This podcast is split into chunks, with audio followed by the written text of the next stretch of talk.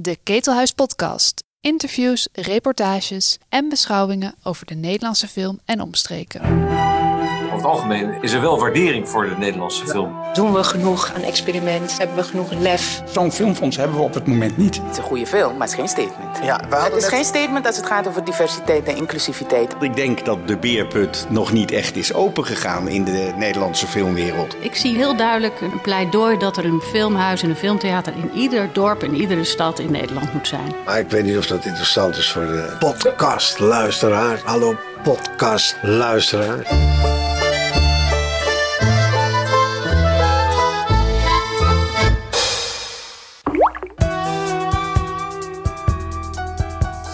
In de derde en voorlopig laatste aflevering van de gesprekkenreeks documentaire Dilemma's, georganiseerd door de DAF, gaan Nikki Padidar en Shamira Rafaela met elkaar in gesprek. Terugkerende hamvraag: hoe ga je om met je hoofdpersonen?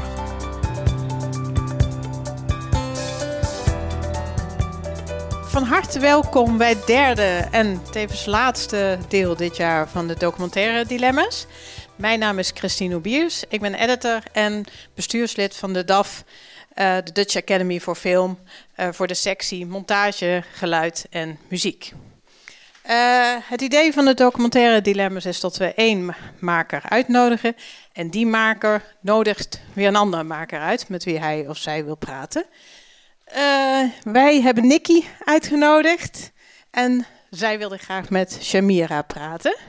Uh, Nikki bedenkt, schrijft en maakt verhalen voor kinderen, jongeren en volwassenen. Eerder schreef ze het seksuele voorlichtingsboek Dr. Corrie geeft antwoord.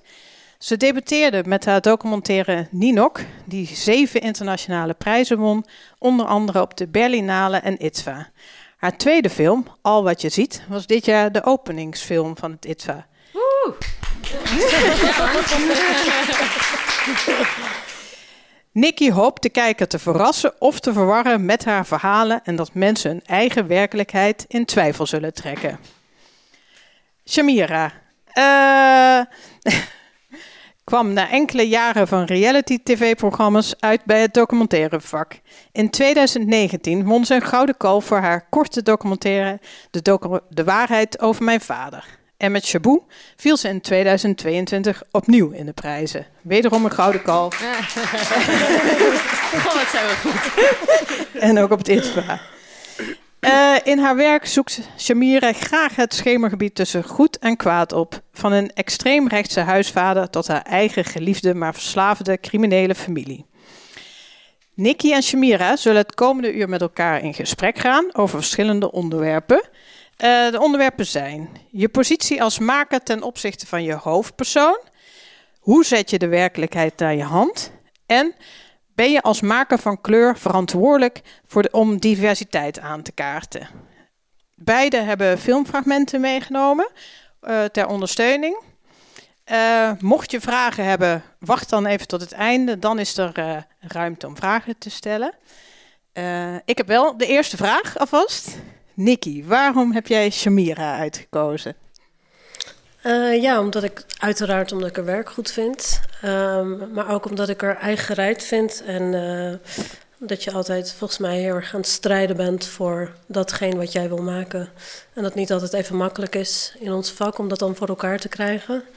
En uh, ja, we komen elkaar heel vaak tegen, maar eigenlijk hebben we nooit echt zo gezeten om even met elkaar te praten. Dus ik ben heel erg benieuwd wat we uh, waarin we van elkaar verschillen en wat we juist uh, wat de overeenkomsten zijn. Ja, nou dat is volgens mij sowieso dat jij ook altijd strijdt voor je films. Daarom dat ik net ook moest klappen toen we zeiden dat je film de opening was van ITVA. Want dat, ik weet dat je heel hard hebt gevochten voor die film.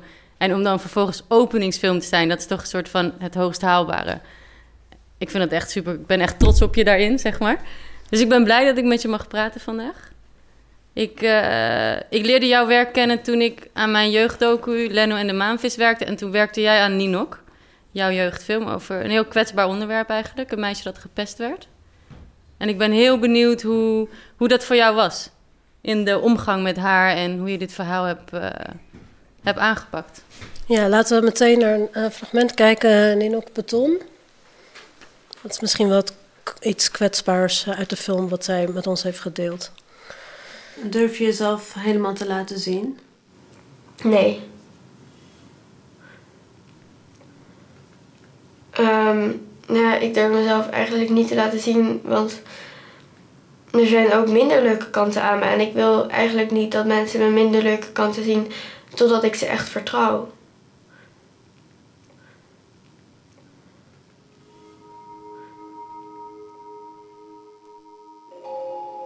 Bijvoorbeeld de nare en depressieve kanten van me. Dat weten ze niet en dat hoeven ze ook niet te weten, want dat is een minder leuke kant van me. Ik ben vooral ook heel bang als ze die kant zien, dat ze dan denken van eigenlijk is ze minder leuk of minder vrolijk dan ik dacht. Laat ik minder om met haar gaan. Op mijn vorige school was het gewoon elke dag een nachtmerrie. Kil. Gewoon. Wel, ik stapte uit de auto en daar was vol. En het was kil en het was naar.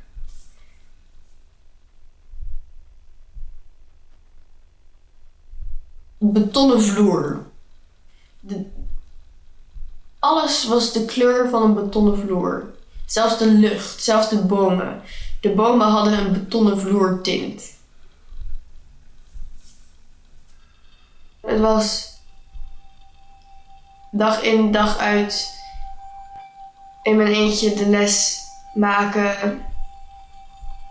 In mijn eentje naar huis gaan, in mijn eentje in de pauze zitten. Dat ik dacht, weet je,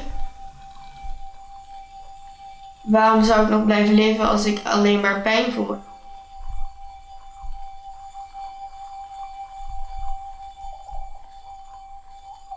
Ik haatte mijn leven. Als ik me in de klas zo voelde, dan ging ik de klas uit. Dan sloot ik mezelf op in de wc. Ja, toen ik haar leerde kennen was ze tien. En um, hebben we het natuurlijk hierover gehad. En toen we gingen opnemen was ze twaalf. En dan heb je natuurlijk wel als maker... Ik vind dat je sowieso als maker verantwoordelijkheid hebt voor je hoofdpersonen. Daar is wel eens discussie over. Ik weet niet hoe jij erover denkt, maar... Ik was wel heel erg bezig met zijn kind van twaalf. Ze praat over dat ze niet meer wilde leven. En hoe ga je daar dan mee om? En tegelijkertijd was er ook discussie over of je dat voor een jeugddocumentaire überhaupt kan doen. Want er wordt ook heel vaak gezegd dat een jeugdfilm dan of luchtig moet zijn of goed moet eindigen. En uh, dat was hier ook niet het geval. Dus uh, ja, dat waren wel spannende dingen, zeg maar, als je bij het maken van hoe ga je daarmee om. Ja, en ze geeft ook, want ze geeft ook een quote waarin ze zegt: Ik wil dat niemand dit weet of ik wil dit eigenlijk aan niemand vertellen. Had je daar getwijfeld of je dat dan toch in de film zou stoppen, ja of nee? Um, nee, want ik heb wat ik dus met haar heb gedaan, dat ik heel vaak bij haar thuis ben geweest. Dus ik, ik, wel, ik kende haar ouders heel goed, haar zus. Ik kende haar leraren. Ik had heel lang in de klas meegekeken, met haar mentor gepraat, met haar musicallerares. Met iemand waar zij zelf mee praatte. Dus ik had al best wel een heel goed beeld van hoe het met haar ging, wie zij was. En zij wilde het ook heel graag kwijt omdat het ook een soort. Uh, ja, ze, wilde dat aan de mensen vertellen. Ze wilde andere kinderen ermee helpen. En uh, hoe ik daar ook mee omga, is dat ik dan wel ervoor zorg dat ze in de film niet alleen maar een zielig gepest kind is. Want toen ik haar leerde kennen, vond ik haar ook helemaal niet zielig. Ze is gewoon heel slim. Ze kan best wel arrogant zijn. Ze zat op de vrije school en ze vond gewone kinderen soms ook een beetje dommig. Um, ze is grappig. Dus als je al die aspecten samen laat zien, dan heb ik er wel vertrouwen in dat er een krachtig beeld van haar naar boven komt, waarbij ze ook kwetsbaar mag zijn. En daardoor dat je toch verantwoord voelt om het te doen. Heb je het vooraf aan haar laten zien? Ik neem aan van wel, maar hoe reageerde ze zelf hierop? Ik heb het aan haar verteld. Ik heb uh, met haar helemaal de film doorgenomen, gezegd: dan komt er dit, dan zeg jij dat en dan gebeurt er dat. Maar het daadwerkelijke zien hebben we bewaard voor de première. Uh, in overleg en dat wilde ze ook. En dat was ook een beetje vanuit mij, omdat ik haar ken. En er zit bijvoorbeeld ook een dansscène in de film. En dan weet ik, ze is heel perfectionistisch. Gaat heel erg kijken of ze de pasjes helemaal exact goed doet of niet. Dus ik dacht, daar gaat ze zich allemaal heel veel zorgen om maken. Dus als ze maar uh, akkoord is met de inhoud en wat er voorbij komt, dan komt het beeld komt wel goed, zeg maar. Ja, ik, ik vind het super uh, mooi. Ook zeker juist omdat het een jeugddoken was. Want je zei dat mensen daar twijfels over hadden. Of je dat Ja, ik denk dat we wat voorzichtiger zijn geworden met kinderen en jeugddocumentaires. Dat we denken dat ze dit soort onderwerpen misschien niet aankunnen. Of ehm, wat, waar laat je een kind mee achter als het niet goed afloopt. Terwijl ik merkte dat heel veel kinderen ook naar aanleiding hiervan met hun ouders kwamen en zeiden: Ik voel dit ook. Of ik kan dit nooit zo goed uitleggen, maar eigenlijk voel ik me ook heel alleen. Dus ik denk juist dat het ze heel erg kan helpen door ze serieus te nemen en wel dit soort eh, onderwerpen met ze te bespreken. Ja, ik vind het wel mooi dat je zegt van ze wilden dit graag zelf ook, ook kwijt, zeg maar. Want ik vind dat, en als je het dan hebt over verant- verantwoordelijkheid, ik vind dat altijd best wel een moeilijke balans, omdat mensen willen inderdaad heel graag hun verhaal vertellen. Ehm, maar op welk moment moeten wij als maker beslissen dat het misschien voor hun niet het beste is om dat verhaal met het publiek te delen? Ja. Hoe heb je daar een afweging gemaakt voor jezelf? Ik heb meer dingen eruit gelaten die zij over klasgenoten vertelde, of over leraren, of ehm, eh, dat soort dingen. Dat ik dacht, dit is niet handig voor jou. Als dit, ook al had het met het verhaal te maken, als dit straks naar buiten komt, of daar ga je gezeik mee krijgen, zeg maar. Eh, maar dit, omdat zij het heel graag wilde en omdat ik de omgeving heel goed kende en met zoveel mensen om haar heen had gepraat, durfde ik het wel aan om dit stukje van haar te laten zien. Ook omdat ze een beetje op zoek was naar gezien worden op haar school en haar verhaal kwijt kunnen. Heel veel mensen begrepen haar niet op haar eh, school. Ze voelde zich heel alleen en nu had ze een soort podium om wel een keer haar verhaal te vertellen. Maar dan, en omdat het in een film zat, vonden de andere klasgenoten natuurlijk ook interessant. Op school vroegen heel veel kinderen ook: waarom kies je Ninook? Waarom heb jij Ninook gekozen? dus eh, dat deed haar ook goed. En toen, maar het blijft altijd spannend, want als het uitkomt, heb je natuurlijk niet echt grip op hoe dat verder zijn eigen leven gaat leiden. En ik weet nog dat ze een beetje twijfelde van ga ik het op school laten zien of niet. En toen won op ITVA en toen belde ze me mag ik een poster voor op school? Dus toen eh, dacht ik al thank god. ze is er blij mee. eh. en de ouders waren er ook blij mee, dus dat was fijn. En heeft ze ook Q&A's en dat soort dingen gedaan over deze film? Dus ja, ook... ze ging met me mee en als, er, als we dan opgeroepen werden, stond ze eerder dan ik op het podium. Oh, wauw.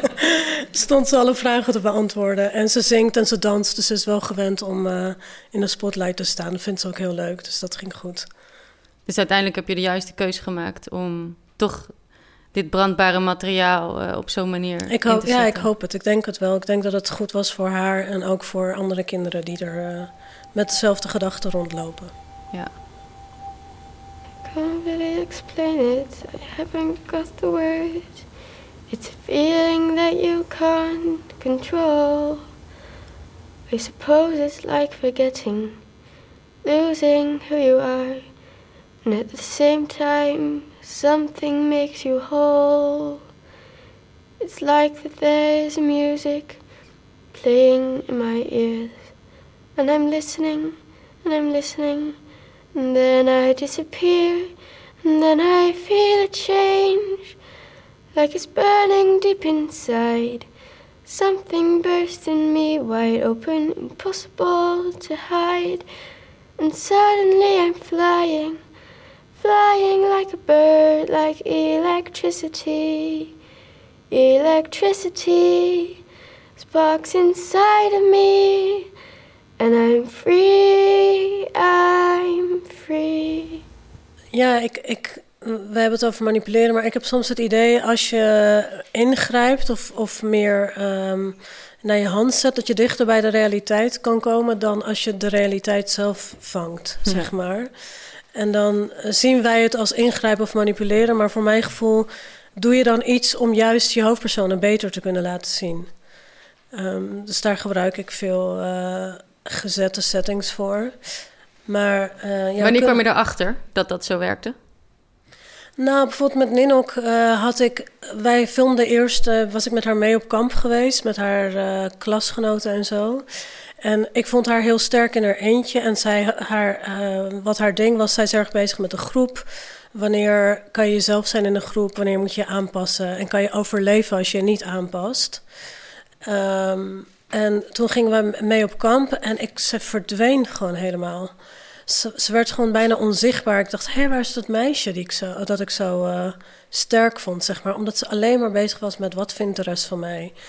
Hoe gaan andere dingen, kinderen er nu over denken dat ik dat nu gefilmd word en zij niet? En toen heb ik de opname stilgelegd. En dat was eigenlijk ook uh, een soort van je verantwoordelijkheid, vind ik, als maker naar je hoofdpersoon. Los van dat het niet heel veel interessants opleverde, dacht ik ook: dit is niet wat ik wil laten zien. Ik zie nu gewoon een meisje dat alleen maar verdrietig en onzeker is en aan het huilen is. Maar dat heeft helemaal niet te maken met hoe ik haar ooit heb gezien. En toen hebben we besloten om dat helemaal weg te laten en haar in haar eentje te filmen. Maar je hebt echt gewoon midden op de draaidag gezegd: oké jongens, we gaan inpakken. Ja, we zijn gewoon echt weggegaan van het kamp. Uh, en het was heel spannend. Het was mijn eerste film. We hadden al twee dagen verloren. En je hebt er dus- maar vijf of zo bij ja. de film, toch? je hebt er maar vijf. Ja. En uh, wat dus heel erg hielp, is die interviews heb ik uiteindelijk helemaal alleen met haar gedaan. Ik ben gewoon in een hokje gaan zitten zonder geluidsman, zonder cameraman. Niemand erbij. En dat was en voor mij heel prettig en voor haar. Want ze voelde niet dat allerlei mensen meeluisterden en meekeken. Het, stuk, ja, het is heel gek, want het komt in een film terecht uiteindelijk. Maar op dat moment heeft het gevoel zoals wij, gewoon alsof je met z'n tweeën zit te praten. Dus dat stelde haar op haar gemak. En vervolgens hebben we haar in een lege school gefilmd waarin ze helemaal alleen was. En toen zag ik weer dat meisje dat ik eerder had gezien. Dus door een soort andere realiteit te creëren, kan wel veel meer de echte Ninok naar boven. Terwijl het een, uh, visueel eruit ziet alsof je veel meer hebt gemanipuleerd, zeg maar. En hoe kwam je erop om haar dan in een lege school te filmen? Sowieso wilde ik haar uit de groep halen. En die school was gewoon een uh, arena waar ze al het pesten en de groep en alles waar ze het over had, dat had zich daar afgespeeld. Dus toen dacht ik, nou, dan kunnen we daar misschien iets mee doen. Maar ja, hoe maak je een film over de groep zonder de groep ooit te laten zien? Uh, maar toen gingen al die lege stoelen stonden opeens voor de groep. En de geluiden die je op school hoorde, waren opeens de andere kinderen. Dus het, werd uh, daardoor juist sterker, omdat iedereen kan zijn eigen groep daarop projecteren. Jij kan denken aan jouw klasgenoten, ik kan denken aan de mensen die onaardig tegen mij waren als kind. En zij kon gewoon helemaal haar ding doen op school. Oh, ik vind het wel echt gewaagd dat je gewoon een draaidag stil hebt gelegd en gewoon uh, ingepakt en ja, maar, maar, het, voelde zij niet alsof ze iets fout had gedaan? klinkt nu heel stoer. Ik ging natuurlijk dood op dat moment. Ik dacht, alles mislukt. En toen met Kids and Dogs zeiden ze ook... het is nu je kans om je film te maken. Dus die druk was ook voor mijn gevoel echt een soort torenhoog. Ik dacht, shit, ik krijg, uh, ik krijg nooit meer een film voor elkaar.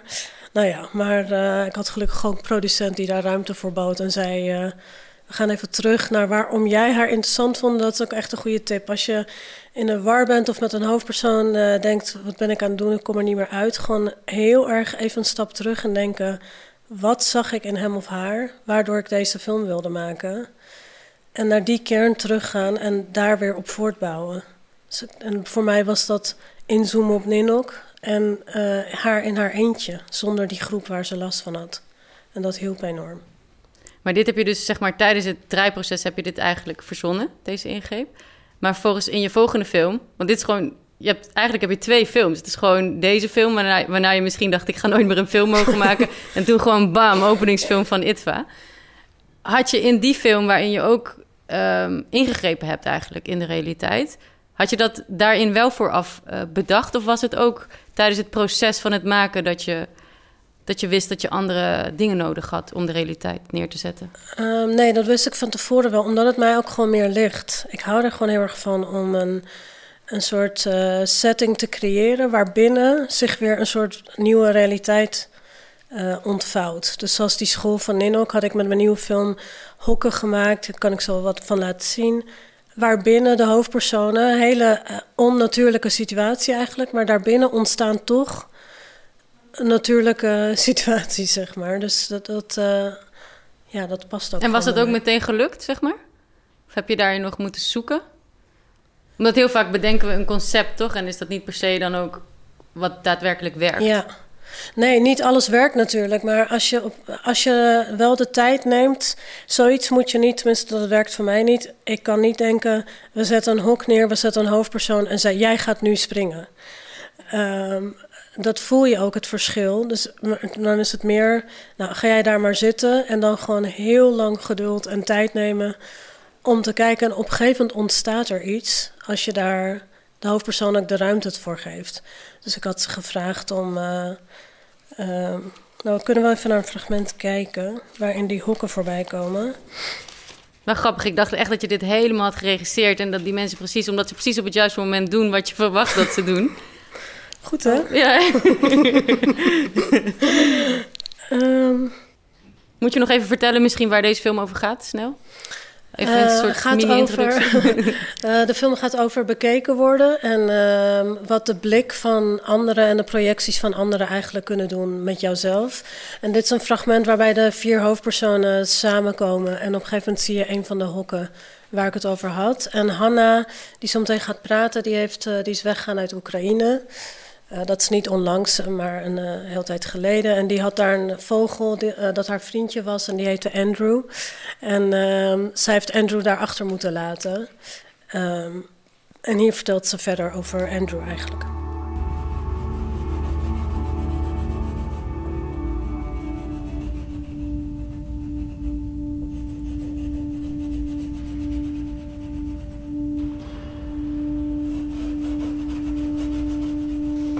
Toen ik uh, in uh, Nederland woonde, Andrew bleef alleen uh, in Oekraïne.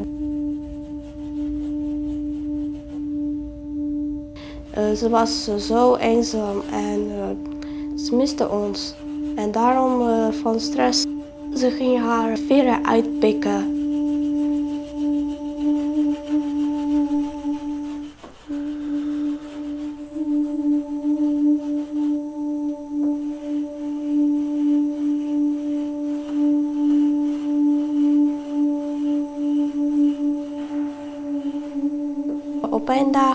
Vorige zomer zij is overleden.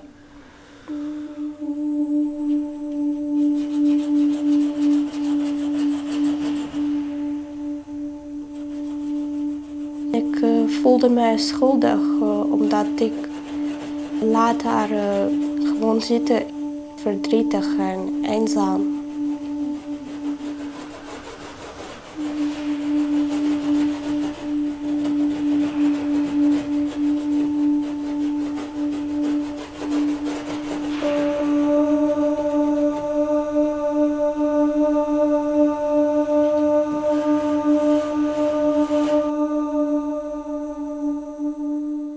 Ik had voor elke hoofdpersoon een, een hok gebouwd. Er waren fysieke hokken.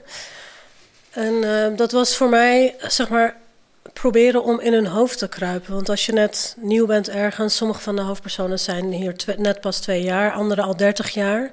Maar ze voelen zich allemaal nog nieuw. En die, dat nieuw zijn kan een soort ontheemding met zich meebrengen. Want je komt opeens in een nieuwe wereld terecht. En er ontbreken allemaal elementen uit je leven. Het klopt eigenlijk helemaal niet meer. En er zijn allemaal elementen toegevoegd die daar niet horen. Dus je bent opeens een vluchteling of een nieuwkomer. En je hebt een nieuwe identiteit wat helemaal niet bij jou past. En die vervreemding wilde ik heel graag laten zien. Maar die kan je natuurlijk niet zien. Want hoe voelt dat of hoe ziet dat eruit? En daarom had ik die hokken gemaakt. En per hok had ik wel geprobeerd om... Ik wilde niet een soort art direction erop loslaten hele mooie hokken met, met door ons bedachte spullen. Maar het waren, uh, er staat bijvoorbeeld een, een kooi van haar vogel staat daar. En een poef van haar eigen kamer. En een fotootje wat ze zelf ooit heeft gemaakt. Dus het is wel een soort referentie naar haar huis. Maar tegelijkertijd is het kil en klopt het niet. En daarbinnen heb ik uh, geprobeerd om haar gewoon te laten zijn. En dat, dat klinkt gek, maar bijvoorbeeld, ze houdt heel erg van tekenen. Dus toen hadden we samen bedacht, hey, misschien kan je Andrew tekenen als je dat leuk vindt. Dus dat werd opeens een scène, dat ze die vogel... en het was helemaal precies, elk streepje, helemaal... ze wil alles altijd perfect doen. En ik vroeg, wat doe je normaal gesproken als je thuis bent? En uh, had ze een setje meegenomen waarmee ze vriendschapsarmbandjes aan het maken was. Terwijl ze in dat hok zat. En Sophia, die zes, die begon opeens met poppen te spelen... alsof het echt haar kamer was. Dus er ontstonden zeg maar echte momenten die voor mijn gevoel veel meer zeiden over wie zij waren dan als ik ze had gevolgd op een gewone dag. En je zegt van je, je hebt daar geduld voor moeten hebben. Hoe, hoe lang filmde je dan bijvoorbeeld? We hebben, we hebben de twee hele dagen hebben we met die hok, in die hokken gefilmd. Of met die hokken. En natuurlijk niet met alle vier, maar wel echt de tijd genomen om. Uh, op een gegeven moment zat Sofia gewoon op haar bed, een beetje verveeld op haar telefoon. Maar dat doet ze thuis ook, dus uh, dat heb ik ook gewoon gebruikt. En Ik weet niet, ik merk toch dat het mooier wordt als het ook vanuit hen komt... dan als ik zou zeggen, hey Sofia, ga eens op het bed zitten... en ga maar even op je telefoon zitten. Dat kan je natuurlijk wel doen, maar uiteindelijk... Als je lang genoeg wacht, ontstaat daar ook iets wat van haar is. Zij ging ook op een gegeven moment rondjes draaien in het hokje... en om zich heen, zelf heen draaien... en aan die muren voelen wat voor structuur het was... En, ja, dat is toch echt iets voor haar. Terwijl uh, Khadija, die was wat ouder en die zat gewoon op een bankje tv te kijken, want een tv'tje voor haar. Zo uh, geprobeerd om hen te vangen via een, een soort best wel een constructie. Maar ook, want op een gegeven moment heb je ook zo'n rijder in de film langs al die hokken. Daar heb je, dat heb je ook niet geregisseerd. Want dit voelde ook zo soort precies. Iemand stond precies op, iemand liep. Nee, toen, dat was natuurlijk alleen voor het beeld. Ik wist dat dat niet een scène zou worden waarin we zouden praten of dat er iets zou gebeuren. Toen heb ik wel voor die rijder uitgerend en gezegd. Uh, even bewegen, ja, okay. doe iets. dus dan ging Hanna met haar benen zo en Gadietje ging even verzitten. Ja. Anders leek het een soort foto of stil. Uh, maar goed, toen hadden we al twee en toen dachten zij, whatever, waren ze me al twee dagen gewend uh, dat ik daar rondliep. Maar nee, dat was wel met cues, uh, maar meer een soort doe iets. En in hoeverre neem je dan zeg maar hoofdpersonen mee in wat je daar aan het creëren bent? Weten zij waar die hokken voor staan? Leg je dat uit of ja, leg je dat, dat juist goeie. niet aan? Um, ik, ik wil ze nooit te veel meegeven, omdat ik altijd denk dat ze dan willen pleasen. Dus dat uh, als ik heel erg ga vertellen, deze film gaat over kijken en bekeken worden. En het gaat over de projecties van anderen, dan merk ik toch dat mensen denken dat ze daar iets mee moeten of, of aan een soort vraag van jou moeten voldoen. En in, in die, dat straatje antwoorden gaan geven. Dus ik probeer ze wel te zeggen, het gaat over nieuw zijn. En um, het hielp ook dat ik ook in de film zit. Dus ik kon zeggen, ik was hier net nieuw. En ik wil weten hoe dat is. En wat er leuk aan is, wat er niet leuk aan is. Nou, een beetje flauw gezegd zo. En dat we dan gaan interviewen. Maar ik probeer... Uh, met die hokken is natuurlijk wel gek, maar gek genoeg hadden zij er niet heel veel vragen over. Nee? Nee, ik dacht ook, ze zullen wel denken, wat de hel doe ik hier? Waarom moet ik altijd in een betonnen hok zitten? En Gaditje was op een gegeven moment buiten aan het roken. Toen kwam ik, zei zo, oh shit, je hebt me gevonden. dus op een gegeven moment waren ze het volgens mij ook wel zat, maar gek genoeg vroeg niemand... Waarom zit ik hier? Waarom heb je me in een hokje gestopt? Waarom zit ik in een betonnen hok in een studio al twee dagen? Um, maar ik, ik, weet niet of dat of vertrouwen was of dat ze dachten het zal wel. Maar um, ja.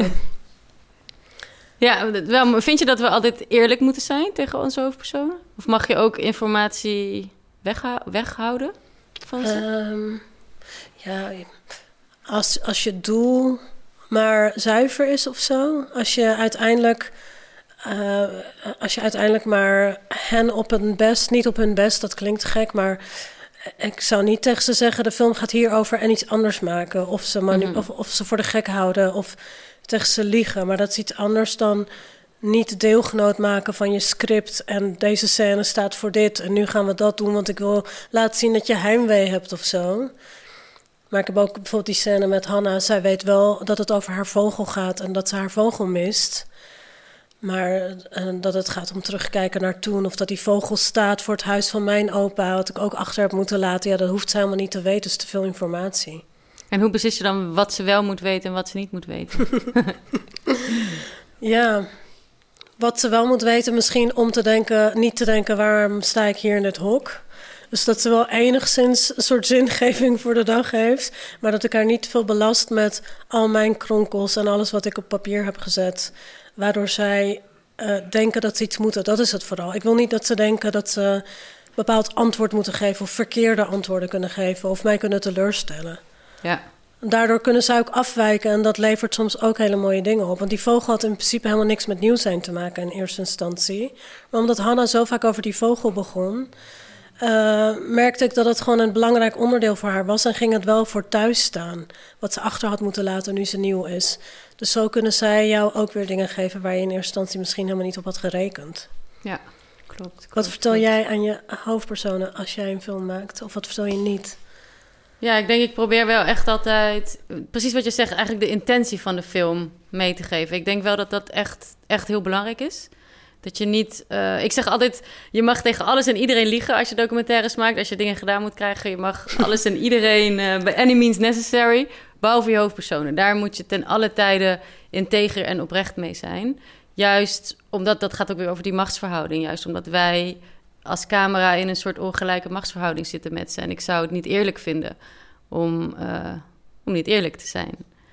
Maar zelfs, ik heb dan zo'n film gemaakt, Ons Moederland, over een extreemrechtse politicus, een huisvader. En daarvan zegt iedereen altijd, maar hoe, hoe heeft die man willen meedoen, weet je wel? Hoe heb je hem zo ver gekregen? Terwijl dat was eigenlijk heel erg simpel, omdat ik zelfs naar hem toe heel eerlijk ben geweest over waar die film over gaat. Wat ik heb je gezegd? Ik heb gezegd, uh, ik heb het gevoel dat Nederland ontzettend naar rechts aan het verschuiven is. Ik heb het gevoel dat jouw denkbeelden uh, steeds, wijd, wijd, steeds meer mainstream worden. En ik heb het gevoel dat jullie als uh, rechtse mensen op een hele eenzijdige manier worden neergezet, waardoor ik jullie eigenlijk alleen maar ken als schreeuwende mensen met spandoeken in, in de lucht. En ik niet echt grip kan krijgen op wie jullie nou zijn als mensen. Daar wil ik graag een film over maken. Het enige verschil daarin is, is dat hij het een heel goed iets vond dat Nederland ontzettend naar rechts aan het verschuiven is. uh, en dat voor mij juist een soort uh, horrorscenario was. En uiteindelijk was ik ook toch nog best wel heel nerveus om die film aan hem te laten zien toen het af was.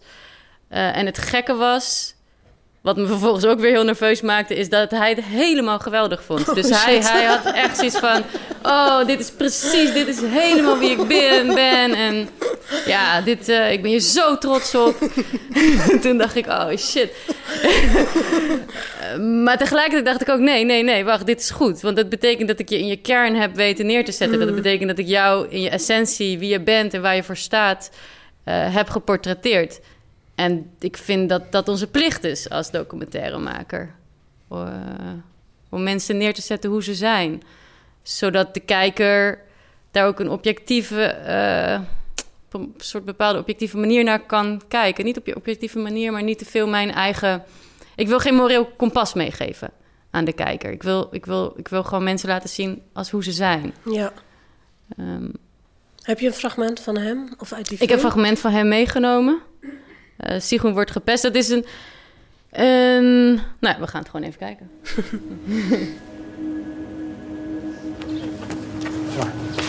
Wat doet het al niet nou? Papa lost het wel op, joh. Hé? Hé? Wat gaan? Papa. Hé. Hé? Ja? En toen zei ze zo van, moet maar een beetje boos voor mijn kinderen afblijven. Alleen omdat jij zo'n vieze nazi bent, en omdat hun vader zwart is, daarom doe je het alleen maar. Wil je dat drinken? Hè? Dat zal wel vaker gebeuren, dit. Maar dan moet je gewoon sterk zijn. Hè? Dat is niet leuk, tuurlijk is het niet leuk. Mama heeft dat ook heel vaak gehad, hè? En jij bent nog jong, dus voor jou is het allemaal moeilijk. Maar dat ben je vanzelf wel aan, niet iedereen vindt ons leuk, hè? Ze denken allemaal dat wij uh, beesten zijn of zo, denk ik. Maar wij zijn toch ook gewoon mensen? Hè? Niet zorgen maken. Dus jij is je tranen niet waard. Is dat duidelijk? Niet om huilen. Niet huilen, is je niet waard. Moet je gewoon niet doen. Ja? Tranen zijn haar niet waard. Het doodvallen. hey, kom jij ook even kijken? Hoi. Zo. De mensen die niet durven te strijden voor iets, uh, ongeacht wie het ook is. Is toch altijd, de oorzaak begint toch altijd bij het zelf. Dit volk moet zelf leren te knokken voor een existentie. Doen ze dat niet, dan is het gewoon gedaan met, met de Europeanen op dit manier. Kijk, wij blanken hebben de Indianen in de, in de Verenigde Staten allemaal weten te verdrijven. De Aboriginals ook, die zitten allemaal in reservaten. Eh, die mensen die zijn nou allemaal bijna weg. Ja? En ik wil niet dat wij als, als Europeanen straks uh, de Indianen van Europa worden. Ja, één gekke scène. Had hij voorwaarden gesteld, vroeg me af. Nee, nee. nee. Hij had geen enkel voorwaarde gesteld dat jij Nee. daar rond mocht lopen.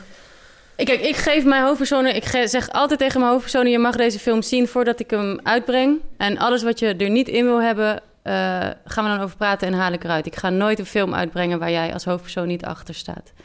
Ehm, ik vind dat echt super belangrijk, omdat je daarmee ook tijdens het draaien eigenlijk een soort openheid creëert. Omdat mensen weten van, oké, weet je wat, als ik dit achteraf toch niet wil, kan het er altijd nog uit. Eh, dus ik denk dat het ethisch gezien belangrijk is, maar het is ook gewoon een hele handige tool om te zorgen dat mensen zich ook echt openstellen. En ik heb nog nooit gehad, laat me afkloppen, um, dat iemand tijdens zo'n laatste viewing tegen mij heeft gezegd: Ik wil dat er liever niet in hebben, kan je dat eruit halen? Um, en in dit geval is deze scène natuurlijk een hele gekke mindfuck, omdat je hem ook om kan draaien, zeg maar. Je kan ook, als je slachtoffer bent van racisme, zou deze precies deze scène Ja, zich ook kunnen ja. hebben afgespeeld met precies dezelfde, nou ja, soortgelijke tekst. Ehm, en natuurlijk kan je ook denken, moet je dit laten zien? Want hiermee maak je, vermenselijk je eh, mensen die misschien in iemand anders standpunt super slecht bezig zijn. Heb je dat als kritiek gekregen? Oh ja, ik heb heel veel kritiek gehad op deze film. Ja, ja, ja. Het En was- toch sta ik er nog steeds 100% achter. Wat was dat voor het voornaamste van je maakt er menselijk iemand ja. van? Ja, ja. Het was zelfs zover dat ik eh, dat de omroep niet wilde dat hij bij de première zou zijn, bijvoorbeeld. Eh, omdat ze dan niet op dezelfde stage zouden willen staan met hem. Wat ik echt, daar heb ik pertinent tegen ge- geprotesteerd. Want als iemand zichzelf zo kwetsbaar laat zien in een film met zijn gezin, dan is het. Dan, dan vind ik het bizar om te zeggen: je mag niet op de première komen. Terwijl wij wel met z'n allen kijken naar die persoon. Maar had de omroep ook moeite met dat hij menselijk was in de film? Ik denk de omroep, maar ik denk ook veel publiek vond dat lastig. Maar dat was eigenlijk ook wat ik wilde bereiken. Omdat juist als je andere mensen ziet als die other... als, als mensen die niet hetzelfde zijn als jij... wat natuurlijk ook de basis is van racisme en discriminatie... als ik datzelfde ook omgekeerd zou doen met hem... eh, dan maak je eigenlijk een veel groter gevaar. Want juist doordat je je hem kan zien en wellicht zelfs stiekem kan identificeren met hem en daarvan schrikt eh, als mens, maakt het soort dat er een opening komt voor een gesprek. En daarom dat ik. eh, ja, dat ik het. Ik heb deze film wel. Ik heb hem wel ingepakt met archiefmateriaal. Dus door de hele film heen zie je eigenlijk de geschiedenis van Nederland. Vanaf het imperialisme naar de slavernij, naar de gastarbeiders. Dus ik zet hem wel in een bepaalde context neer. Ehm, maar ik vind het juist dus ook belangrijk om dat waardoor je je misschien waar je niet lekker bij voelt om te zien, omdat het zo dichtbij komt bij jouw eigen, ja, bij het mens zijn, om dat toch te laten zien. Had je, eh, vroeg me af toen ik de film zag, had je over, eh, over nagedacht om die kinderen wel of niet in beeld te doen, bijvoorbeeld? Nee, die kinderen vond ik belangrijk, want dat is de volgende generatie. En ik denk juist als je dus die kinderen ziet en hoe zij geïndoctrineerd worden eh, en hoe zij opgroeien, dan zie je dus eigenlijk de volgende generatie van Nederland. En dan zie je dus ook waar we, ja, waar we mee te dealen hebben met elkaar. Dus, dus ja, ik. eh, En natuurlijk heb ik wel nagedacht over de impact op deze kinderen zelf. Eh, maar deze man is, eh, hij woont dan in Arnhem. Hij is voorleesvader op school. Hij zit in het oudercomité. Hun zijn helemaal, ja, ze, ze, ze, ze nemen echt deel aan de samenleving. En iedereen weet dat dit hun vader is. En dus ik dacht, ja, dan Hij met is het al een maken- publiek figuur Hij is een publiek figuur. Dus met het maken van deze film is het niet dat ik hun in één keer oud of zo. Of dat ik, dat ik eh, iets toevoeg. eh, ja. ja, dat ik ze oud. Dus dit. En eh, hoe vond hij het dat jij als, als mens van kleur daar rondliep of bij hem was? Of Ja, maar ik ben anders, hè, Nicky. Oh, jij was anders, ja. ik Zei ben hij dat? anders. Zei Zo zei hij dat? dat natuurlijk. Ja, Zei absoluut. dat? Ja, tuurlijk. ik ben anders. Dit is heel anders. Wat zei hij? Ik wil zijn woorden weten. ja, nee, precies dat. Ze van, ja, maar jij bent anders. Maar had jij het hem gevraagd of kwam je er zelf mee? Nee, het, het is omdat er op een gegeven moment... Ik heb eigenlijk me altijd... Ik ben nooit echt in de discussie met hem aangegaan over onderwerpen. Eh, juist omdat ik het gewoon wilde laten zien wat het was. En op een gegeven moment was het wel dat hij aan tafel zat... en dit, dat hij het over, had dat zijn grootste... ehm, angstbeeld is dat Nederland dadelijk vol karamelkleurige eh, mensen is. Dus met gemengde bloeden. Want dat is eigenlijk nog erger dan eh, volbloed, gemengd. Want ja, dat is dan toch die, die vertroebeling van het ras van hem. En toen heb ik op een gegeven moment wel gezegd van... Hè, maar je hebt dit wel ook nu over mij. Dat is eigenlijk de enige keer dat ik dat heb gezegd. En toen keek hij echt heel verbaasd. En het was van, nee maar, nee, maar jij bent anders, Shamira. Wat natuurlijk een hele gekke discrepantie is. het is wel zo, toen ik hem... Toen ik deze film wilde maken, heb ik hem eerst opgebeld. ik had op internet gezocht naar de grootste natie van Nederland. En toen vond ik een pauw... een filmpje van Pauw Nieuws. Nee, serieus waar. En dan slaat hij de bril van zo'n verslaggever van Pauw Nieuws van zijn neus af. Toen dacht ik, oh ja, deze man lijkt me echt een handful. Ik ga kijken of ik hem, of ik hem, uh, ja, of ik hem kan kraken. En toen heb ik hem opgebeld en toen heb ik wel een, een uh, andere naam gebruikt, zeg maar. Een soort van, met zo, zo een beetje. Lisa en twee uur lang gepraat en dus aan hem uitgelegd waarom ik een film over hem wilde maken. Nou, wat ik net allemaal zei. En toen opgehangen. Zei hij, ja, oké. Toen op het einde van het gesprek zei hij, oh ja, maar, maar wat was je naam nou precies? En toen moest ik wel mijn volledige naam geven. Toen was het stil. En toen dacht ik, ja, ik ga nu nooit meer wat van hem horen. Maar iedereen wil gezien worden. Ik denk dat iedereen Ego. wil gezien worden en gehoord worden en uh, een podium krijgen. Of dat nou mijn schoonzus is die in de shit zit, of deze man. Uh, dus op miraculeuze wijze belde hij me toch terug een paar dagen later. En heeft me wel heel de draaiperiode lang... oh, de hele tijd op internet lopen stalken. Dus elk artikel, elk interview wat ik gaf... wat ik praat veel over diversiteit en dat soort dingen. En dan hing die weer aan de lijn van... nou, ik las dat je dit hebt gezegd... en uh, dat vind ik echt zo belachelijk en zo en zo. dus ik voelde me wel echt een soort... Ja, echt zo nazi-praktijken... dat ik geen stap kon zetten. Um, maar hij heeft me ook echt een goede les geleerd... als je het hebt over omgaan met hoofdpersonen. Want ik heb me dus heel erg moeten inhouden. Het was soms best zwaar... Ik heb ook heel vaak gedacht, waarom moet ik deze film maken? Waarom is er godverdomme niet gewoon een witte maker uit Klazina Veen die deze film maakt? Waarom moet ik nu als persoon van gemengde afkomst me in dit, in dit uh, leeuwenhol, of zeg je dat, wespennest begeven? Dus het was heel veel jezelf inhouden. En toen, op een gegeven moment was ik, ik had nog maar een paar draaidagen te gaan... En toen ging ik op een ochtendshow van een vriendin van me. En dat was echt om zes uur s ochtends ergens in Rotterdam, lokale radio. En het, en het en, nou ja, show. Uh... En toen ben ik helemaal leeggelopen daar. Omdat ik, het zat me zo hoog. En ik zeg ook letterlijk op dat moment van... Ja, nou, hij gaat dit toch nooit horen. Maar... um, want het was, het, was niet, het is niet de doelgroep, la la la. Um, maar eigenlijk vind ik dit en dit en dit van hem.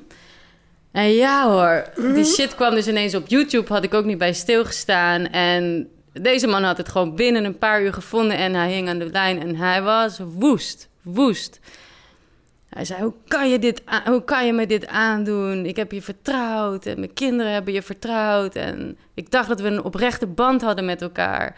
En nu kom je gewoon op de radio uh, mij afvallen en, en dit over mij zeggen. En toen dacht ik, shit, hij heeft gelijk.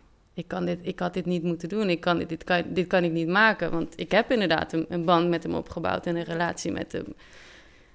En toen was mijn volgende gedachte...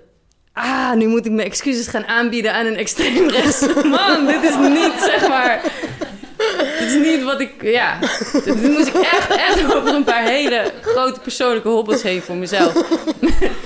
uh, maar hij had wel gelijk. Ik bedoel, we moeten super zorgvuldig zijn. Mensen Ja. geven ons gewoon. Misschien had je het met een ander hoofdpersoon ook nooit gedaan. Nee, maar het is omdat hij natuurlijk in die zin zo ver van me afstond. en ik zo vaak had moeten slikken, slikken, slikken, slikken voor mezelf. Uh, maar dan nog. Ja, was het gewoon, dat was gewoon echt een fout van mij dat ik dat, dat, ik dat heb gedaan. En uh, toen zei hij ook, ja, je gaat die film niet kunnen afmaken. Ik wil niet dat je nog komt filmen hier bij mij. En toen nou, ik heb er echt, echt van wakker gelegen. En toen heb ik, heb ik mijn excuus aangeboden door hem een, uh, een brief te sturen. Een kaartje met een heel groot pakket met Tony Chocoloni slaafvrije chocola. Want ik wist stiekem dat hij dat echt verschrikkelijk vond, uh, dat activisme van chocola. Dus toen belde hij weer op, woedend eigenlijk van... ja, hoe durf je me deze chocola te sturen? Dit is slaafvrije chocola. Ik zou toen gewoon, oh sorry joh, dat heb ik helemaal niet bestilgestaan. Ik vond de verpakking gewoon leuk, met kleertjes. Ik wilde je niet kwetsen. Nee, dat heb ik niet gezegd, maar meer van... oh, dat was helemaal niet mijn bedoeling. Uh, maar stuur het maar terug anders. Toen zeiden ja, nee, we hebben het nu al opgegeten. en uh, toen was het weer goed. Maar het is, wel, het is wel echt gewoon een wijze les geweest voor mij over... Oeps. Over... Um, omgang met hoofdpersoon. Over omgaan met hoofdpersoon, En heb je ja. ook nagedacht over je crew als je bij hem komt? Zeker, ja. Wat ja. heb je dan wel Dus bijvoorbeeld juist- mijn geluidsman. Ik, ik draaide vaak met Diego van Ude. Hij is... Uh, Spierwitte mensen uitgezocht. Ja, nee, maar Diego moest dus thuis blijven, want hij is half Aziatisch. Ik dacht, ja, nee, ik kan niet met jou hier aankomen. Dus inderdaad, allemaal blonde mensen. Uh, ja, ja, maar ik denk sowieso dat je je crew, dat je heel goed moet kijken met wie je draait. Het helpt wat je echt. draait. Het helpt Ja. echt. Ik weet nog maar ik voelde me ook fucking racistisch zelf toen, omdat ik tegen Diego zei: Ja, sorry, deze film eh, kan je niet met me draaien, want je bent niet wit genoeg. niet wit genoeg. Nee. Begrijp je het? Ja, ja. Ja, Heb jij dat ook wel eens, dat je Nou nadenkt ja, over... dat is een heel ander voorbeeld. Maar ik merk echt dat het heel veel uitmaakt. Ook bijvoorbeeld met Ninok was, eh, die zat op de vrije school. En wat ik zei, dat vond ze super belangrijk. En mijn geluidsjongen had ook op een vrije school gezeten. En dan had ze wel meteen, eh, oh jij ook, ging ze hem allemaal vragen stellen en dingen. En ze was helemaal fan van hem. En, en het helpt gewoon om er wel op die manier over na te denken. En te denken, hé, hey, die hebben een klik. Of dat zou wel eens wat op kunnen leveren. Want ook als ze boos op mij was, kon hij dat achter haar aanlopen of even met haar praten. Wilde ze van hem toch soms wat meer aannemen. Ja. Dus dat eh, is wel belangrijk om... eh, je kan het niet altijd doen, maar... Ik kan me voorstellen dat je nu ook hebt gedacht... Ik heb al een kleur, dus laat Ja. ik maar de rest. Let's not overdo it. ja, maar alles zodat je het, het verhaal op de meest oprechte manier kan vertellen, uiteindelijk. Ik zag dat zij zo'n handgebaar maakte. Dat betekent dat we nu over kleur moeten praten. Vertel eens, Nicky, als maker van kleur. Nee, het is altijd zo... Ik, ik doe zo sarcastisch omdat het... In een way is, is het zo'n... eh, voor mijzelf altijd zo'n belangrijk thema, zeg maar. Dat je dus vanuit welk perspectief je iets vertelt. En aan de andere kant is het ook gewoon zo dodelijk vermoeiend... dat je dus altijd als maker van kleur bezig bent met het feit... dat je... ehm, van kleur bent en daarmee dus misschien een bepaalde verantwoordelijkheid draagt over de verhalen die je vertelt. En het ook vermoeiend is dat daar steeds naar jouw standpunt over dit wordt gevraagd. En toch ga, gaan we het, ga ik het hier nog een keer vragen. Hoe, hoe, hoe, is dat voor jou, zeg maar? Heb je ook het gevoel dat je een verantwoordelijkheid hebt of helemaal niet? Nou ja, ik heb voor deze film nooit ooit iets met kleur gedaan. Dat wilde ik ook gewoon niet. Om, precies om wat jij zegt. eh, aan de ene kant is het belangrijk om het erover te hebben. En wil je bepaalde dingen aan de kaak stellen. En aan, de andere kant maak je het ook zo vaak mee dat het ge- gereduceerd wordt tot kleur. Of dat jij of iemand gereduceerd wordt tot kleur. En dan denk je, ja, dan ga ik ook nog iets over kleur maken. En dan zet ik mezelf weer in dat hoekje. Dus dat vind ik altijd eh, iets heel dubbels, wat ik ook lastig vind. Dat had ik met deze film ook. En ook vanavond met jou, dat ik dacht, oh ja, dan gaan wij het weer over kleur hebben. maar ja, tegelijkertijd is het ook iets wat gewoon belangrijk is. En eh, je kan het ook over dat dilemma hebben van... wat doe je wel, wat doe je niet en waarom. Want toch heb je een hele film gemaakt over, Ja, over gaat dit onderwerp. over dit Waarom onderwerp. dan toch? Nou, omdat ik... eh, ik ben gewoon beginnen met... Mijn eh, coach zei, ga gewoon even schrijven over die periode. Ik dacht, ja, wat valt er nou over te vertellen? Over welke periode? Over toen ik net uit Iran naar eh, Nederland was gekomen. Daar hadden we het toen over. En eh, hij zei, je moet even een film over je ouders maken. Hij had mijn ouders ontmoet bij de première van Ninok. Ik zei, ik ga sowieso geen film over mijn ouders maken. En toen raakten we aan de praat, zei hij, nou, schrijf er even wat over. Gewoon... En ik dacht, ja, er valt niks over te vertellen. En opeens kwamen er 17 pagina's uit. dacht ik, oh shit, misschien toch iets meer dan ik dacht. En toen ik het teruglas, eh, merkte ik dat het niet ging over emigreren, niet ging over een nieuw land of dat soort dingen, maar het ging heel erg over de blik die. eh, mijn ouders hebben allebei gestudeerd in Iran en wij kwamen hier en. Eh, ik weet nog dat de buurman tegen mijn vader zei: Nou, als u hier op het knopje drukt, dan gaat beneden de deur open. En ik was toen zeven en ik dacht: waarom doen mensen alsof mijn ouders zwakzinnig zijn? En toen ik die 17 pagina's teruglas, was dat eigenlijk wat me als kind bij was gebleven. Die vragen, die blikken.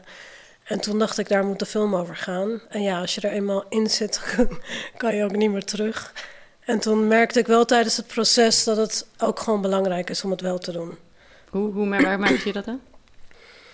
Nou, dat het voor mij een veel groter onderdeel was van mijn leven dan ik had gedacht of wilde weten of erkennen. Het is gewoon veel makkelijker om te doen alsof het niet bestaat.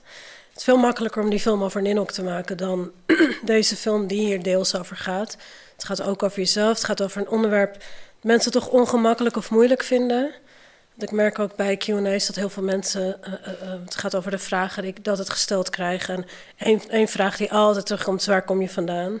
Dus dan ben je je hond aan het uitlaten. Dan zegt iemand waar kom je vandaan? Zit je koffie te drinken. Komt iemand waar kom je vandaan? Dat je denkt gewoon hier om de hoek. maar dat mensen ook defensief worden en denken: ja, mag ik dan niks meer vragen? Of mensen zijn soms boos omdat ze vinden dat je dankbaar moet zijn. In de QA's? Um, nou, minder, maar online ook heel veel. Van nou, uh, hebben we er opgevangen, een baan gegeven, mag ze hier wonen? En dan gaat ze nu nog lopen zeuren. Dus het is niet een heel leuk onderwerp om uh, mee bezig te zijn. En ik weet niet hoe het voor jou is, maar tijdens het maken ben je ook erg bezig met die censuur van, oh ja, hier gaan ze dit op zeggen, hier gaan ze dat op zeggen. Is dit wel handig om te vertellen of dat? En had ik met mijn hoofdpersoon uh, Khadija, die zwart, had ik dat ook constant. Dat ik dacht, moet ik dit er nou in doen of dat? Gaat dit mensen boos maken of gaat het mensen... aan de ene kant wil je vrij zijn en alles kunnen vertellen. Aan de andere kant wil je niet dat iedereen afhaakt na vijf minuten, want je wil ze iets vertellen. Dus dat is best wel een moeilijk ding om op te balanceren. Wat zijn dingen die je er bijvoorbeeld dan expres uit hebt gelaten? Nou, ik kan wel. Het is niet een heel heftig uh, iets, maar ik kan wel. Uh, ik heb een fragment meegenomen, Gaditja. Volgens mij Zwarte Piet heet het. Waar ze een anekdote vertelt die, die niet in de film uh, zit. Hmm. De eerste keer dat ik Zwarte Piet geroepen werd, genoemd werd, wist ik nog niet eens het hele bestaan van de Zwarte Piet. En ik dacht, en ik snap dat niet. Iemand zei: Kijk, kijk, kijk, Zwarte Piet, Zwarte Piet. Dus ik begreep het ook helemaal niet. Wat, want ik, ik was net twee jaar in Nederland en ik wist er nog niet. Ik denk dat ik die al twee jaar gewoon het hele Zwarte Piet verhaal heb gemist. En zelfs de Zwarte Piet op de straat hebben gemist. Ik heb gewoon gemist. Hebben niet meegekregen, een op een andere manier. En dan. Heb je toen opgezocht? Of? Nou ja, ik heb de buurvrouw, mijn buurvrouw gevraagd. En die heeft mij uitgelegd zo goed als ze kon. Maar ik kon ook niet zo goed Nederlands. Dus ik heb niet de indruk dat ik echt heb begrepen. Wel dat ik iets nageroepen werd wat ik niet ben, maar waarschijnlijk op, erop lijk. Maar wie dat, dat was, dat weet ik ook niet. Ik had gehoopt een hele mooie bekende model of actrice, maar wist ik ook niet. Maar wel dat het mij werd verwacht met identiteit van iets, iemand anders in ieder geval. Waar, waar, wat was de overweging om dit er niet in te doen? Nou, zij heeft echt eindeloos verhalen. Ik had echt twintig films kunnen maken met, met Khadija, met haar voorbeelden. Maar nou, omdat er zoveel gevoeligheid rondom Zwarte Piet ligt... en omdat er zoveel weerstand is en omdat het zo vaak erover is gaan... hebben we gewoon heel veel gepraat over... gaat dit de aandacht afleiden van waar het echt over gaat... of helpt dit haar verhaal in wat ze wil vertellen? En toen uiteindelijk toch besloten om het niet te doen, omdat ik dacht er zijn andere voorbeelden die misschien minder al helemaal beladen zijn. En die veel meer over haar gaan en niet over de maatschappelijke Sinterklaas-discussie. Ja. Maar ik weet niet of dat goed is of niet. Ja. Ik heb Khadija Huurhuis. Kan je laten zien bijvoorbeeld een voorbeeld wat er wel in zit, waarvan ik denk dat je misschien meer bereid bent om daar naar te luisteren. Ik weet het nog, ik heb een huis hier op Rotterdam-Noord gekocht. En de hele wijk is kophuis. Het is een prachtige wijk, mooie omgeving. Ik kwam net de deur uit, dus ik kwam mijn buurtvrouw tegen. En toen zei ze, woon je hier? Heel enthousiast. Zeg ja, ja, ja, niet lang. En toen zei ze, oh, ik wist niet dat ze hier een huurhuis hadden. Dit gaat even over een ontmoeting met een buurvrouw. En dat hangt niet meteen samen aan allerlei uh, nieuwsberichten en artikelen en discussies die er al eerder zijn geweest. Dus ik dacht dat dit er misschien eerder zo een voorbeeld eerder voor zou zorgen dat je bereid bent om te luisteren dan uh, dat andere. Maar zo ben je de hele tijd uh, afwegingen aan het maken achter de schermen ja. wat dit betreft. Weet dat ja, ook? ik herken dat wel. Mijn laatste film is dan Shabu. Dat is een.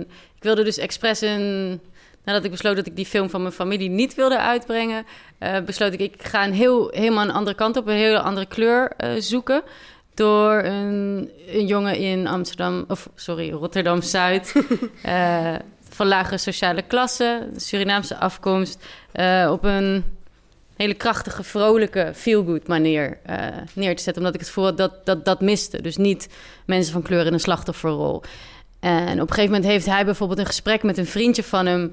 Wat, wat echt, echt gewoon wel echt een heel grappige scène was. En daar hebben ze het over. Ja, wiens vader heeft nou meer kinderen? Jouw vader of mijn vader? en, dan, en dan gingen ze daarover tellen op hun vingers. En zus, ja, maar hij heeft ook nog een buitenvrouw en dit, dat.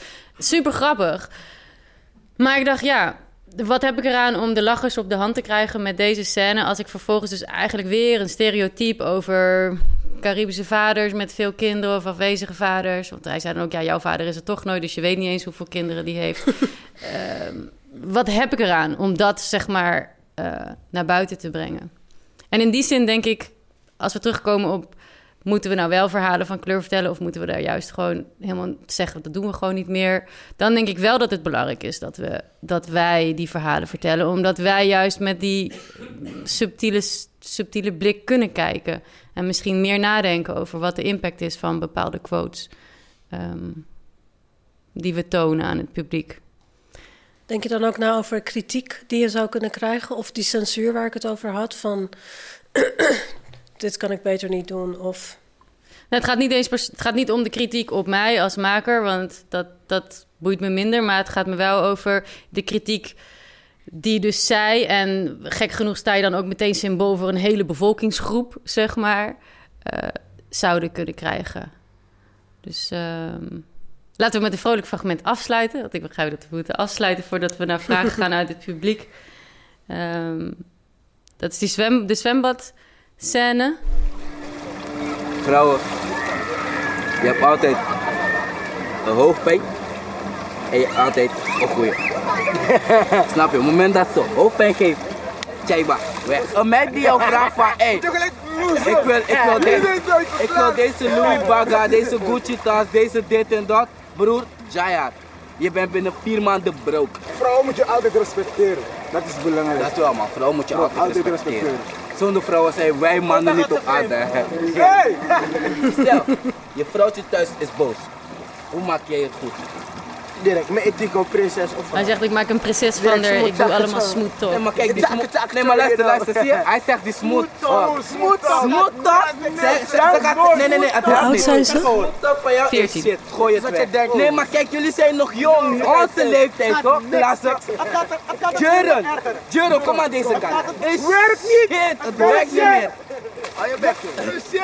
Werkt niet meer. Nee, broer. Ze gaat zeggen, ga weg. Gooi je smooth talk in de, to in de prullenbak. gewoon. Gooi het daar. Gooi het.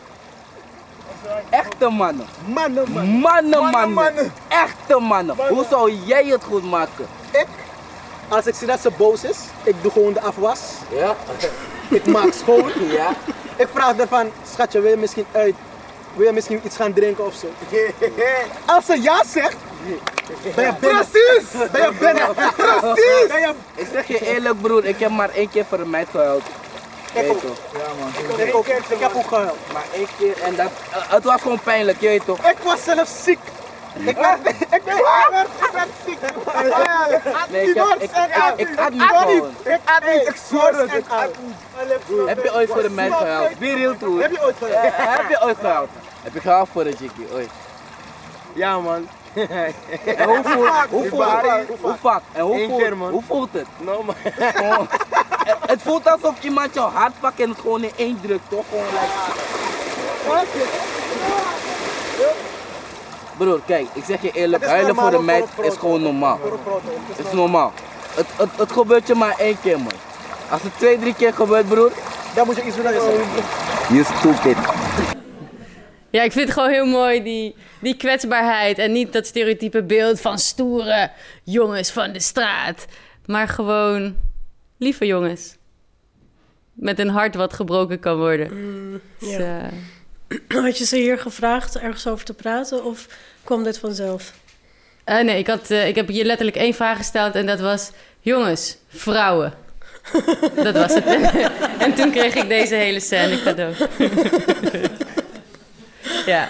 Goeie. Ik ben zelf heel blij met deze film, omdat het voor mij het palet toch meer in evenwicht brengt en meer compleet maakt eh, van, van welke films we hebben in Nederland.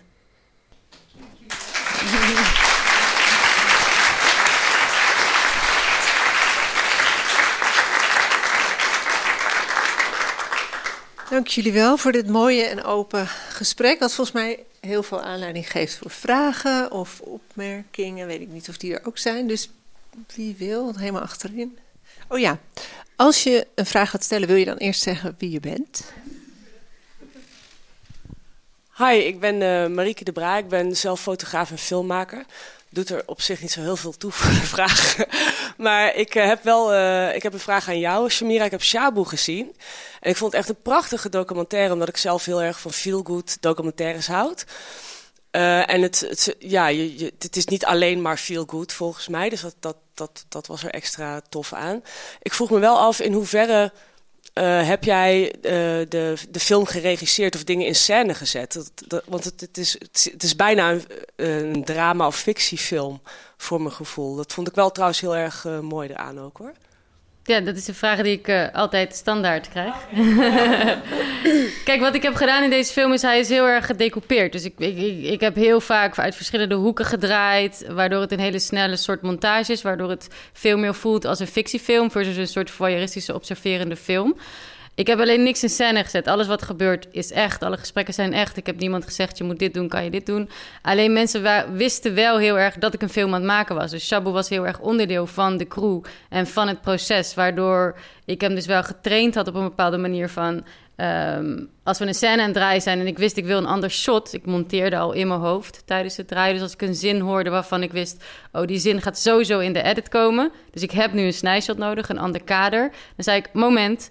En dan wist eigenlijk iedereen die ik filmde na verloop van tijd dat dat betekende dat iedereen gewoon heel even stil moest zitten.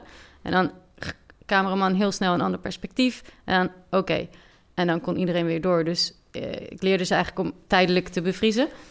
um, en, en op die manier. Um, en natuurlijk ook in de montage heel erg het narratief gebouwd. Uh, maar ik heb ook gewoon ongelooflijk veel cadeautjes gehad in deze film. Heel veel dingen die toevallig net goed uitkwamen. Net zoals het nummer ook. Ja, bijvoorbeeld hij, de hele film gaat eigenlijk over dat hij het goed moet maken met zijn oma. Dat hij de auto kapot heeft gereden. En, dat, en toen had hij een nummer geschreven. En ik was bloednerveus, want hij wilde dat nummer maar niet aan mij laten horen voor het eindfeest. Want hij werkt toe naar een soort feest in de buurt. En dat, dat was, ook echt zijn idee, dat feest. Uh, ja, ik heb hem daar wel een beetje bij gepusht. Van, dit vind ik een heel goed idee, dit gaan we echt doen. maar hij wilde dat nummer niet echt, echt aan mij laten horen... wat nou de tekst was van dat nummer. Alleen een beetje zo mondjesmaat. En ik dacht, dit gaat over vrouwen en weet ik veel wat natuurlijk. En toen bleek het gewoon precies te kloppen. Maar ik denk dat dat is dus... als je wel aan je hoofdpersonen vertelt... wat de kern is van wat je aan het doen bent... wat jij natuurlijk ook altijd doet ja, dan, dan krijg je een soort magie. En, dan, uh, en toen bleek de lyrics van het liedje gewoon letterlijk te zijn wat de film was. Ja. ja. Als het te goed klopt, dan lijkt het soms fictie. ik vind het ook super irritant ja, ja, dat heel veel mensen dus niet geloven. Op een gegeven moment ligt er ook bloed in de lift. Zegt iedereen, ja, maar dat is natuurlijk niet echt. Ja, wel, dat is, dat is wel echt. ja. Uh, ja, ik had een vraag aan uh, Nicky. Guido van Gennep, uh, ik ben camerapersoon en ik zit ook bij de DAF. Um, ik wilde eigenlijk iets vragen over. Ik zie in alle dingen die jij maakt, Nicky, dat, dat je eigenlijk heel erg abstraheert.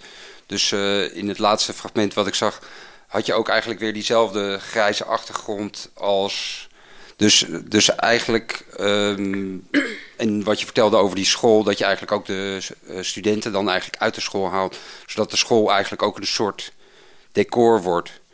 Dus um, heb je het idee dat je ooit een film zou kunnen maken die wel in de gewone wereld is, bij wijze van spreken, dat je iemand zou volgen, bijvoorbeeld in deze situatie of zo? Of, uh, of, of zou het altijd zo'n soort versie moeten zijn?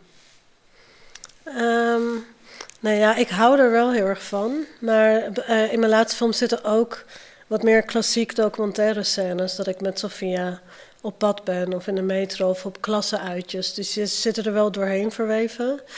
Maar, uh, en die, die vind ik ook, die zijn heel belangrijk voor de film. Maar ik neig toch altijd ook weer naar in hun hoofd kruipen en proberen dat zichtbaar te maken. En die ruimtes bieden ook heel veel ruimte, hoop ik, voor de kijker om zelf dingen te kunnen invullen. Dus die lege school, wat ik net zei, daar kun je eigen klasgenoten inzien. En die lege hokken, dus daar hou ik ook van. En met die interviews heb ik ze daarom ook heel veel leegte gelaten. Want ik dacht, dan ben je niet afgeleid door op wat voor bank zit ze, wat heeft ze voor. Want we oordelen zo snel en zoveel. Oh, die heeft dat soort gordijnen. Of uh, haar huiskamer, uh, ze, zal wel dat soort inkomen hebben. En terwijl als ze in, in de leegte zit, heb je alleen haar. ben je gefocust op haar en dan gaat het alleen om wat zij zegt. Dan kan je de rest uh, laat je achterwege. Waar werk je nu eigenlijk aan? Ben je al bezig met een nieuwe film? Nee, ik ben uh, uh, ja, in mijn hoofd ben ik bezig met een nieuwe korte film over de actualiteit in Iran. Dus iets heel anders, maar daar zal ik ook, denk ik, wel toegewezen zijn op de realiteit en minder op verbeelding. Maar ja. Hallo, mijn naam is Sammy. Ik studeer, ik ben derdejaars regie docu-student. Ik had gisteren nog les van Nicky. Um, en Shamira had me nog geholpen met mijn film. Heel Maar, um, is het goed gelukt? Ja, we zijn nu in de sound. Nice. Ik ben heel benieuwd. Uh, maar ik vroeg me af, uh, eigenlijk naar aanleiding van de film die je had gemaakt over nazi's, voor jullie beiden, uh, over de nazi-persoon. Um, in hoeverre pas je identiteit aan om vertrouwen te winnen? Dus bijvoorbeeld, stem je dan mee of zeg van ja, ja, dat vind ik ook. Ja, je hebt helemaal gelijk. Of... nee, ik doe dat zeker niet. Ik vind, je moet, je moet jezelf blijven, maar ik vind wel dat je een minder ingekleurde versie van jezelf mag zijn. Dus ik zou never mezelf verlogenen door tegen deze man te zeggen... ja, ik ben het helemaal eens met je denkbeelden. Maar ik zie mezelf wel eigenlijk als een soort dokter of een soort chirurg... die toch met een bepaald soort afstand kijkt, neem ik aan... naar het lichaam wat, wat voor hem ligt en zich op een bepaalde manier toch... Um, dus ik sta daar niet per se als Shamira. Ik sta daar echt als regisseur. Ja, en dus een minder ingekleurde versie van mezelf. Ja, en, en, je moet daar echt mee uitkijken, want ik denk dat mensen daar ook echt doorheen prikken. Dus ik heb het gevoel dat ik heel veel kan maken en heel veel kan vragen, omdat ze voelen dat ik oprecht iets geïnteresseerd ben in wat ze te vertellen hebben. En als ik een rol zou spelen of iets zou doen wat ik niet ben, dat mensen dat best wel snel doorhebben en dat je dan ook minder terugkrijgt. Maar je hoeft natuurlijk niet je hele hebben en houden mee te nemen. Je kan daarin wel gewoon doseren. of dat, dat moet in het geval van die natiefilm moest dat ook. Ik ga daar, ja. En maar je verloochent jezelf niet. Dat, uh...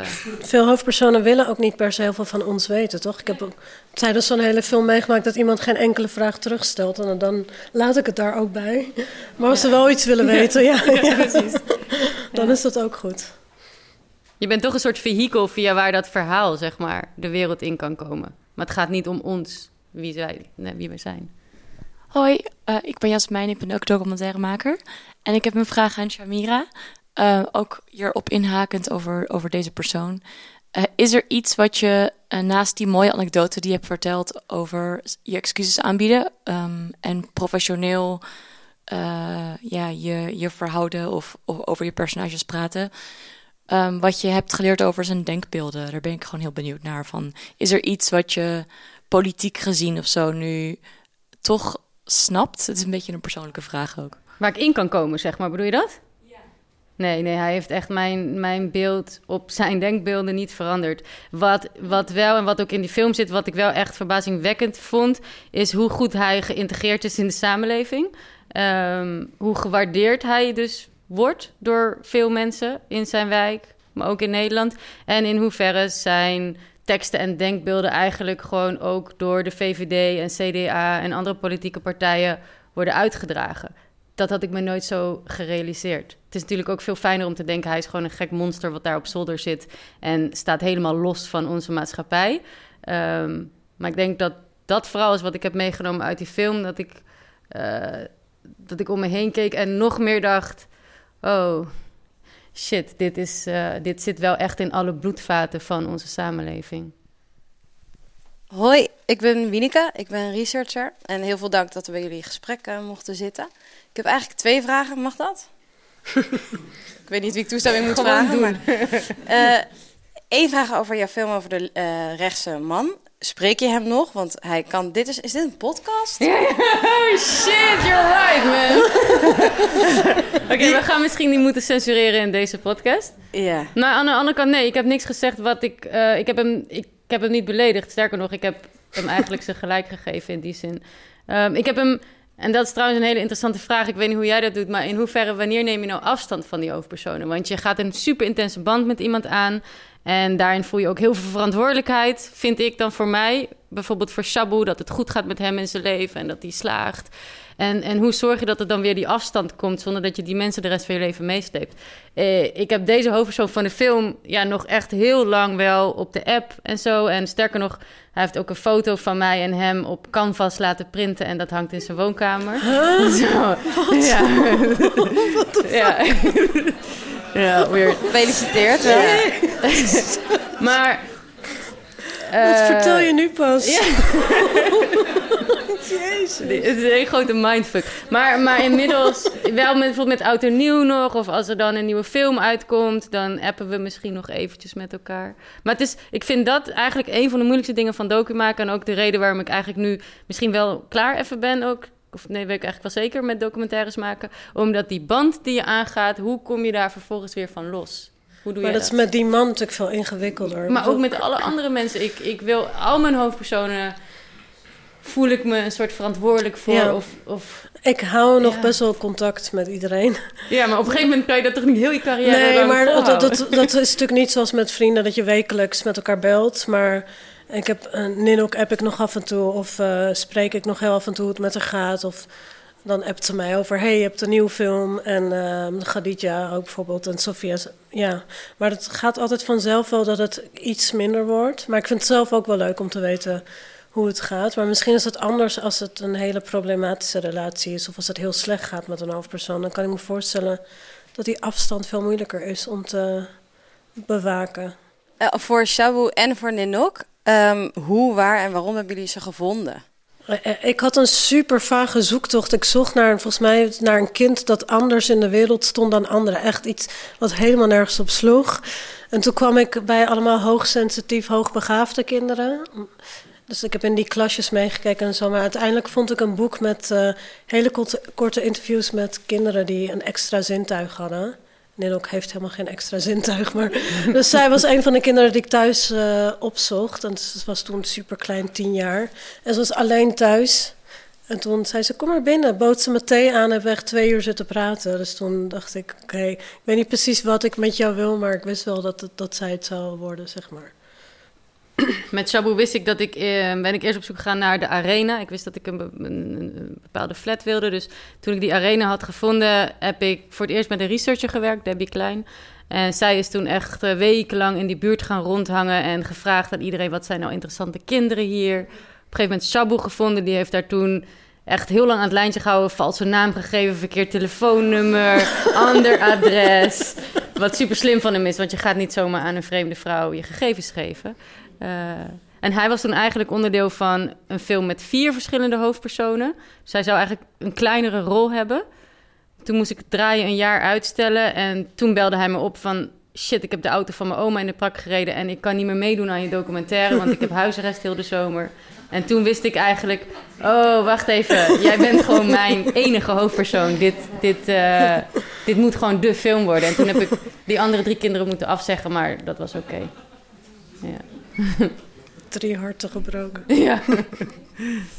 Hi, uh, ik ben Jottem, net afgestudeerd aan de HKU sinds september.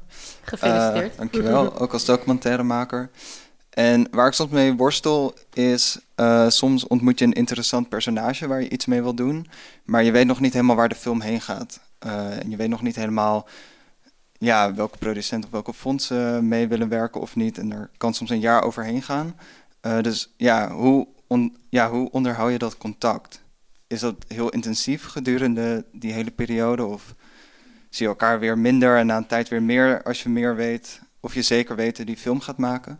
Ja, dat ligt denk ik heel erg aan wie je zelf bent en wie die persoon is. Ik had bijvoorbeeld toen met Shabu in dat hele jaar wel gewoon af en toe contact. Ik word er zelf altijd best wel nerveus van als je dus iemand vindt waarvan je denkt... oh, dit is een goede film, deze persoon wil ik filmen. En dan moet je nog heel lang gaan wachten tot de subsidie rond is... en je twintig pagina's plan hebt geschreven en een producent hebt gevonden. Dus ik zou altijd zeggen, als je iemand hebt gevonden waarvan je weet...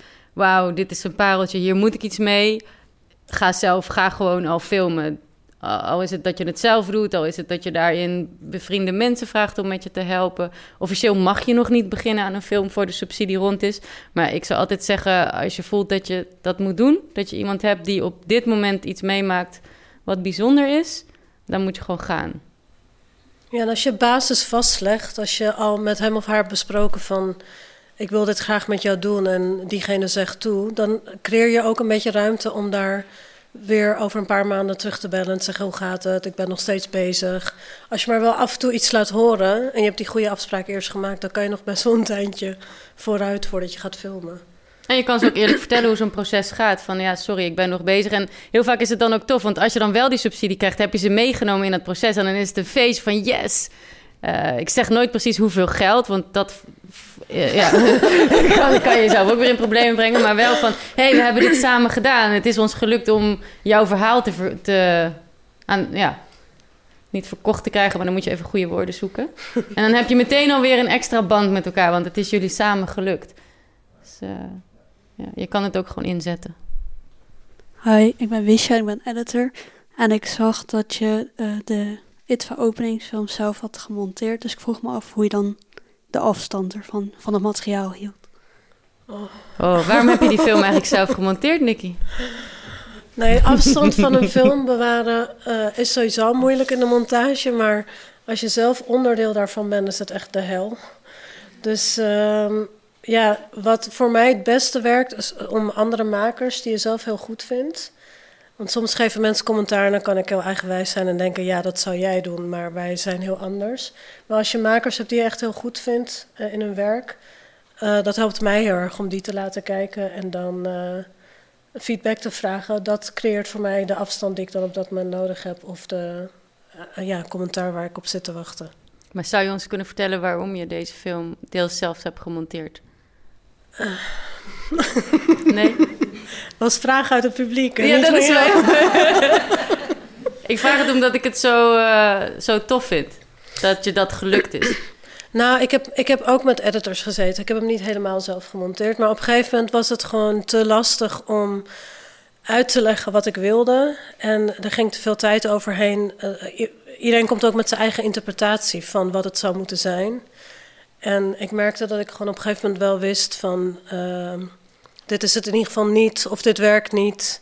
En dat ik het beter of liever zelf kon doen. Want dan kon ik ook veel meer uitproberen. Kon ik ook veel meer tijd ervoor nemen. Het gaat natuurlijk ook soms om een budget wat je niet hebt om eeuwig aan iets te monteren. En als je het in je eentje doet, kan je natuurlijk veel meer veroorloven. Dus dat heeft me geholpen om er uh, lang genoeg aan te zitten om hem uh, te krijgen zoals ik wilde. Ja, het is echt een bold move, omdat je gewoon uh, in die zin je gevoel hebt gevolgd. En je film weer terug hebt gepakt, zeg maar. Ja, het ging allemaal niet zo makkelijk als het nu klinkt. Het was allemaal niet zo heel stoer, maar nee. uiteindelijk uh, heeft het geholpen. Ja, maar het bewijst wel dat je in die zin... dat jij de enige eigenlijk bent die weet hoe je je eigen verhaal kan vertellen. En dat je daar ook op mag vertrouwen, zeg maar. Ja, misschien niet altijd, maar in dit geval met, met dit verhaal was het uh, ook misschien omdat het zo persoonlijk was. Ja, dat bedoel ik je ja, eigen verhaal. Ja, dus ja. Je, je Is dat misschien de, was de beste manier? Itva vond dat ook.